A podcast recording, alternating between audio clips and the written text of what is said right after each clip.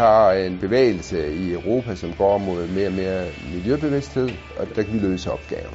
Jeg hedder Lars Henriksen og er direktør i Samson Agro. Det Samson er god til er at udvikle effektive hyldevogne og møgspreder, således at planterne får god udnyttelse af de næringsstoffer, som er i naturgødningen. I dag har vi produktion i Viborg, blandt division er Brest i Frankrig og i Polen er Breslau. Ud af fabrikken i Viborg eksporterer vi ca. 65-70% af den samlede produktion.